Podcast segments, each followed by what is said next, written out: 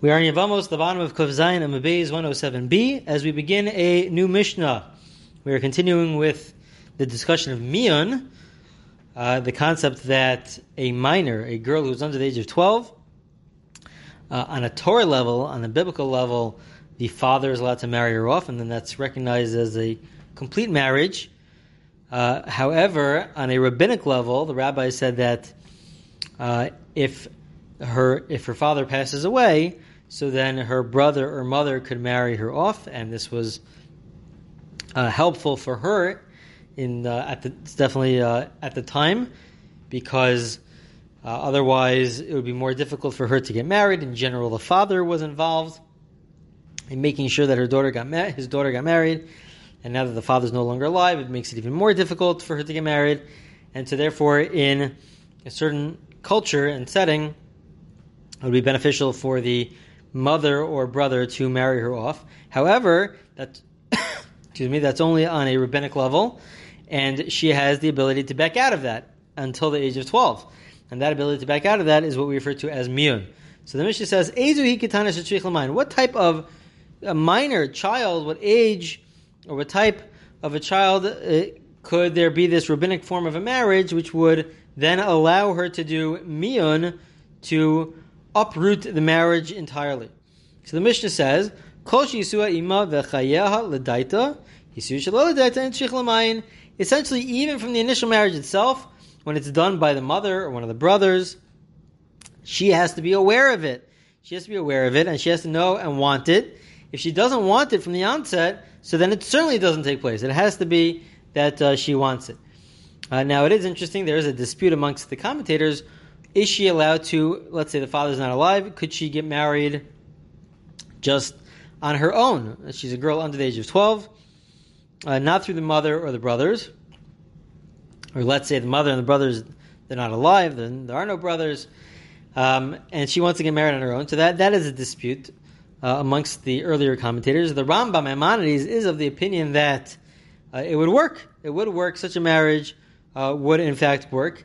But what else? The other part that's interesting is that maybe, uh, depending on whether it's done through the mother or the brother, or whether it's done through on her own, maybe she has to have a higher level of awareness, of das, of uh, maturity, of age, to actually complete this type of rabbinic marriage. That if she's doing it on her own, maybe she has to be a little bit older.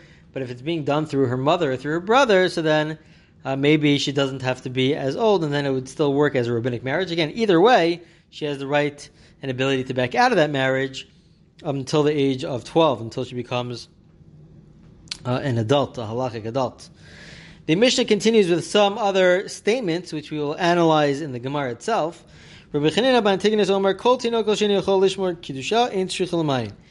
age at which uh, this would be recognized as a rabbinic marriage is specifically an age in which she's able to keep and understand when she receives, let's say, her ring or the money that she receives for the engagement. She understands uh, what this is, uh, what this is, and that she'll hold on to it. So she has to be of a certain age.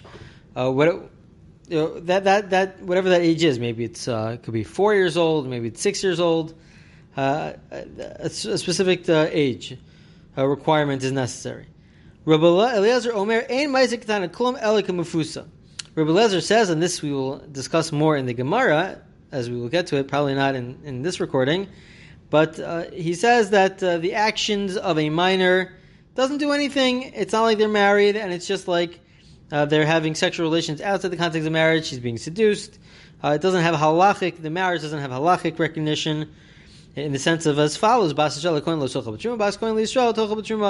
If she married a Kohen, again, this is the rabbinic marriage, but if she married a Kohen and she was a minor, she's not allowed to eat truma. But especially on the flip side, if she she herself is the daughter of a Kohen and she marries a Yisrael, even though in general we say if she marries a non Kohen, she's not allowed to eat truma. In this case, we say she is in fact allowed to eat truma because this marriage is not even recognized with regards to being stringent. We'll still be lenient and say she's allowed to continue eating truma because she was born as the daughter of a Kohen, and this marriage will not uproot it. That is what Rabbi Eliezer says. And finally, the last statement to the Mishnah, and again, this too will be discussed in the Gemara. Rabbi Eliezer ben Yaakov, Omer Rabbi Eliezer ben Yaakov says, Kol hakava shehi min ish ki ilu hi ishto. Kol hakava she'ena ish ki ilu enu ishto. Anytime that the marriage is being disrupted by the man, so then they're still viewed as husband and wife, uh, or at least that they were divorced, and they're still viewed as once having been married. But if it's not being caused by the man, but by the woman, so then it sort of uproots the entire marriage, and it's like they were never married to begin with. That we don't even recognize it as a marriage. So let's say she does mian, and that's coming from her, so then it's like it totally uproots the entire marriage, as opposed to, let's say, it was a divorce and the divorce document is coming from him, so then even though they are divorced, but it would still be recognized as though they were married for a certain point in time. Okay, that is the end of the Mishnah. Now let's see the Gemara. Amar Rav Yehuda Vamilam Masisatana. Rav Yehuda taught, and some say it was taught in a brisa. Barishona Ayukosin get mion. Originally, when they wrote after a woman does mion, she makes this statement and says that I no longer want to be with my husband. She's under the age of twelve. She got married by her mother or one of her brothers, and she wants to back out. So then we give her proof. We give her a document to prove it. And it used to be that what was written on this document, what's referred to as a get mion, this document said lo reina bevel, tzavina bevel, anna bayi, lisnasvele, different languages of I don't want, I'm not interested, I don't want to be with him, I don't want to be married to him, um, and that would that's what that would be what's written inside. However, the Gemara says, "Kaven the chazud the nafish dibura." Once they saw that a lot was written inside. So they were concerned that maybe people will be confused and think that this is actually a normal get, a normal divorce document. And there are many ramifications between whether this is a normal divorce document or whether this is actually just mian, as we pointed out in the Mishnah. If it's mian, if it's just her undoing the marriage, so it completely undoes the marriage. It's like they were never married. And that has various ramifications. She's allowed to marry her, his relatives uh, they're, they're never recognized as a legal marriage. However, if they get divorced, so then that would be that, that would have uh, uh, be recognized as a marriage, and that the marriage ended at a certain point in time. And so we were afraid, at least this is how some of the commentators explain it, that people will get confused and think that this is an actual get, an actual divorce document. Other commentators point out that no, our, what's our concern here? It's not that this actual mion document will be perceived as a get, as a divorce document, but that it, it came to be that we were concerned that other divorce documents, when it came to divorce, they would include this language, which is unnecessary and uh, inaccurate. Uh, that they would use the language that's found by Mion and that they would use that in the actual divorce document. But because of whatever the concern is, Takinu Hachi, they decided to establish it as follows. And they would just write Biyom Ploni Miyana Plonis Bas Ploni Ba'anpana. They would just say that on this day, uh, this this woman did mion uh, in front of us, and that's all it would say. It would be a one liner, and this way we wouldn't get confused with other divorce documents. Okay, that is uh, that is the first part of the Gemara. The Gemara now discusses uh, a new part. Tanur. It is taught in a brisa. What exactly constitutes mion? This form of undoing the marriage by by the girl saying that she's not interested anymore. What would constitute as mion? Amra iyav ploni bali. Oh, iyav kedushin shekedushani amivachi. The most basic level is she says, "I'm no longer, I'm not interested in being married to my husband. I'm not interested in uh, the marriage that my mother and my brother set me up with. I'm not interested. That for sure is mia." Yes, Hurricane. Furthermore, Amr of Yehuda afilu yosheves ba'paryon v'holeches mi beis avia lebeis ba'ila v'amra iyav shebi ploni bali zeu Not only that, but even if she's going, it's like she's going to the actual wedding. Uh, it looks like she's going into the actual wedding, and as she's going to the wedding, she says, I'm not interested in being with my husband. That is also miyun, even though it looks from the outside that she wants this because she's going to the wedding. As long as she says she's not interested in being married to her husband, it is miyun.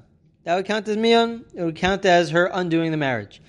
Next case, yes, Rakin. Furthermore, Amr Rabbi Huda Rabbi says, "Afilu hayu orchin mesuban bebeis baila v'yomedes umashkalem v'amr lem yeshi beploni bali harehu miyun." Even if uh, they are they're married and they have guests in the house, and she is uh, hosting the guests and she's providing them with with food and with drinks.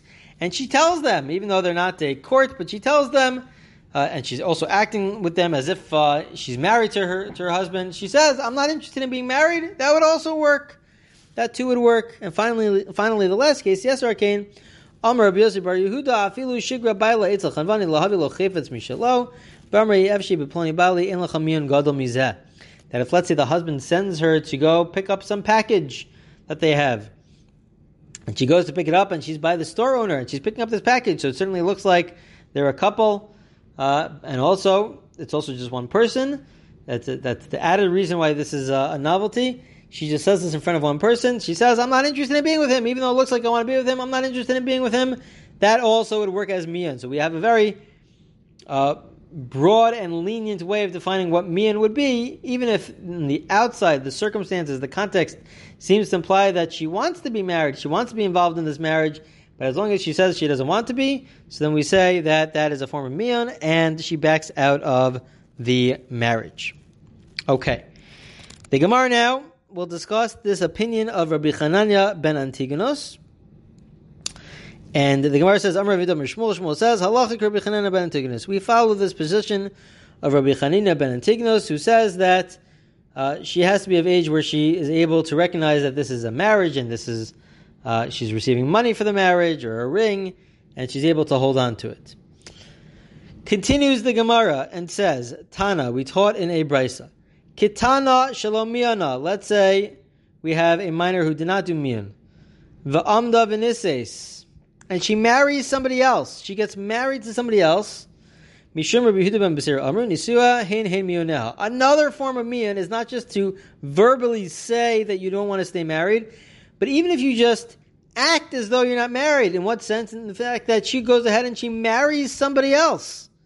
She marries somebody else. If she's marrying somebody else, so it seems pretty clear that she's rejecting her first marriage because it wouldn't be, it wouldn't even work to marry somebody else. It would have no halachic recognition if she went and attempted to marry somebody else if she was currently married to the first husband. Must be that she's trying to reject that initial marriage and she's getting married to the second one. And so Rabbi Yehuda ben Basir says that works. That itself is mian, even though she didn't verbalize it, but through her actions it becomes clear that she doesn't want to be married to the first one, and that would work. The Gemara wants to know now. You told me a case where she marries somebody else. What if it's not getting married to somebody else, where they're living under the same roof, but they're only engaged? Again, in the times of the Gemara, the engagement and the marriage was about a year apart. Today, it's a few minutes apart, but it's the giving of the ring, and that's the engagement. They're not living in the same house for a year. So, what if they did that? Would that also be enough to uproot the original marriage, meaning? She got married on a rabbinic level to one person, and then with somebody else, she has a kiddushin, a rabbinic, she has gets engaged. Would that be enough to uproot the original uh, marriage? So the Gemara wants to know what's the halacha. Tashma. So the Gemara wants to bring the following proof. Ketana shalomiana va'amda v'niskacha mishum Rabbi Yehuda b'Masir Amar kiddushaha hein hein miuna. Rabbi Yehuda says yes that even if they just got engaged, so then that would work as miyun. But the Gemara wants to know: Does anybody argue on Rabbi Yehuda ben Beseira? Ibailu pligi Rabban Rabbi Yehuda ben Beseira lo imtim talom pligi b'kedushin afil ben itzun imtim talom pligi afil ben itzun alacha kamoso in alacha kamoso imtim talom alacha kamoso ben itzun b'kedushin. Essentially, the Gemara wants to know: Does anybody argue on Rabbi Yehuda ben Beseira? Rabbi Yehuda ben Beseira says that whether she gets engaged or whether gets she married, she gets married to somebody else. So then it's recognized as a rejection of her first marriage that would be viewed as a rejection of the first marriage. Does anybody argue if she gets becomes engaged to somebody else, or if she becomes married to somebody else? And what's in fact the halacha? What's the law if somebody does argue? In both cases, by marriage or by engagement. What's the law? So that's uh, they're asking, asking all these questions. Does anybody argue on Rabbi Yehuda ben Beseira? And if somebody does argue, what's the law? What's the law? So Gemara says Tashma. Let's bring a proof. Amar Rabbi Amar Shmuel Shmuel says Halach Rabbi Yehuda ben Beseira. We follow Rabbi Yehuda ben Beseira and Rashi says, with regards to both, whether she becomes engaged to somebody else or whether she gets married to somebody else, in both acts, she's revealing that she's not interested in the first marriage. And we follow this position. And halacha mechlal pligi. The fact that he says that we follow this position implies that others argue. So it's true, others do argue. And perhaps they argue in both situations, whether she goes to get engaged or she gets getting married. But we follow the position of Rabbi Yehuda who says that it is in fact recognized as miyun. The Gemara says, the Gemara wants to know, okay, we follow Rabbi Meseru who says that whether they're getting engaged, whether they're getting married, so it's enough to be viewed as miyun to uproot the original marriage. But wait a minute, what was the status of the original marriage that we say it uproots? Is it only when they were engaged, meaning she was engaged to the first husband, so then when she gets married or engaged to the second husband, that uproots the engagement? But what happens if she was married, completely married to the first husband, and then she gets engaged to the second husband? Is that enough to uproot the first marriage? Because the first marriage, let's say in that case, was on a higher level. That was a complete marriage. Then she goes and get, gets engaged to somebody else. Is that enough for us to say it will uproot the original marriage? So the Gemara wants to bring a proof. And the Gemara says, Tashma, the Kalsed Avdon Imrod, this daughter-in-law of Avdon, uh, did mian. She did mian. She did mian to her husband um, to say that she doesn't want to be involved in. She doesn't want this marriage anymore. Shadar Rabbi Zugadir Abban Rabbi sent people to check out to make sure that this is accurate and that she's a minor. She's under the age of twelve. So Amri Luhu Nashi Chazi Gavrecha Kasu. And in the meantime, people said to the to, to the da- daughters-in-law, "Look, your husbands are coming." so Amri Luhu Nahave Gavrecha Didchu. So they told these people, they told that they were talking to friends of theirs, and they said, "Let them be, let them be yours. They're not ours. Let them be yours." They just said they didn't even say it's not ours. All they said was, "Let them be yours. Let them be yours." And as a result of that, Amar Rabbi ein gadol That's that, that's a, that's a good imun.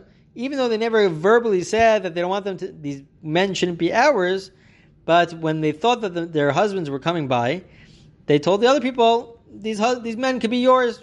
Implicitly saying that they're not ours, and that would work as miyun. So the Gemara says, "My love the dahave nesiva lo dahave mikshi kedushi kamai." Isn't the case where, in this whole scenario, where they were married to these men? So the Gemara says, "No. Who said they were married to these men? Maybe they were only halachically engaged to these men." And it's telling us that when they're engaged, so then just stating that that these men can marry somebody else would suffice. But we don't necessarily know if what would happen if they were actually married originally to these men. How would you be able to uproot that marriage? But in the end of the day, the Gemara concludes and says, we follow Rabbi Yehuda ben Beseira, even if the original relationship was a complete marriage. So if the original, in the end of the day, if the original relationship was a complete marriage, they were completely married, and then she goes ahead, again, this is all when she's under the age of 12, she goes ahead and she marries somebody else. Or she gets halakhically engaged to somebody else, so then that undoes that marriage. It does undo the marriage to say that she's no longer interested. So we have all these different scenarios where we say that she's, uh, whether it's verbally, she's clear, or whether it's just through action, she's able to undo the original marriage. Okay, we're in the middle of Kufches Amad Aleph 108a, and we will continue with the Gemara in the next recording.